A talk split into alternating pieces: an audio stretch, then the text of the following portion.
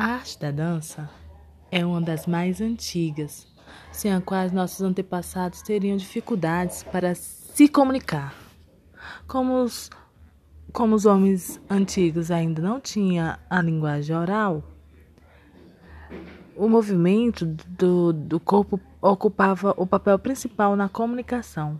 Foi aí então, na pré-história, que surgiu a dança, quando os homens batiam os pés no chão e, com o passar do tempo, foram descobrindo que, que seriam capazes de criar outros ritmos, conciliando os passos com as mãos, por meio das palmas.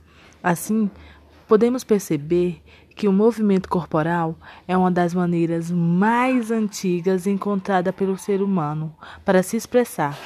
Hoje chamamos esses movimentos de dança. Ela tem vários estilos, funções, além das quais já tinha.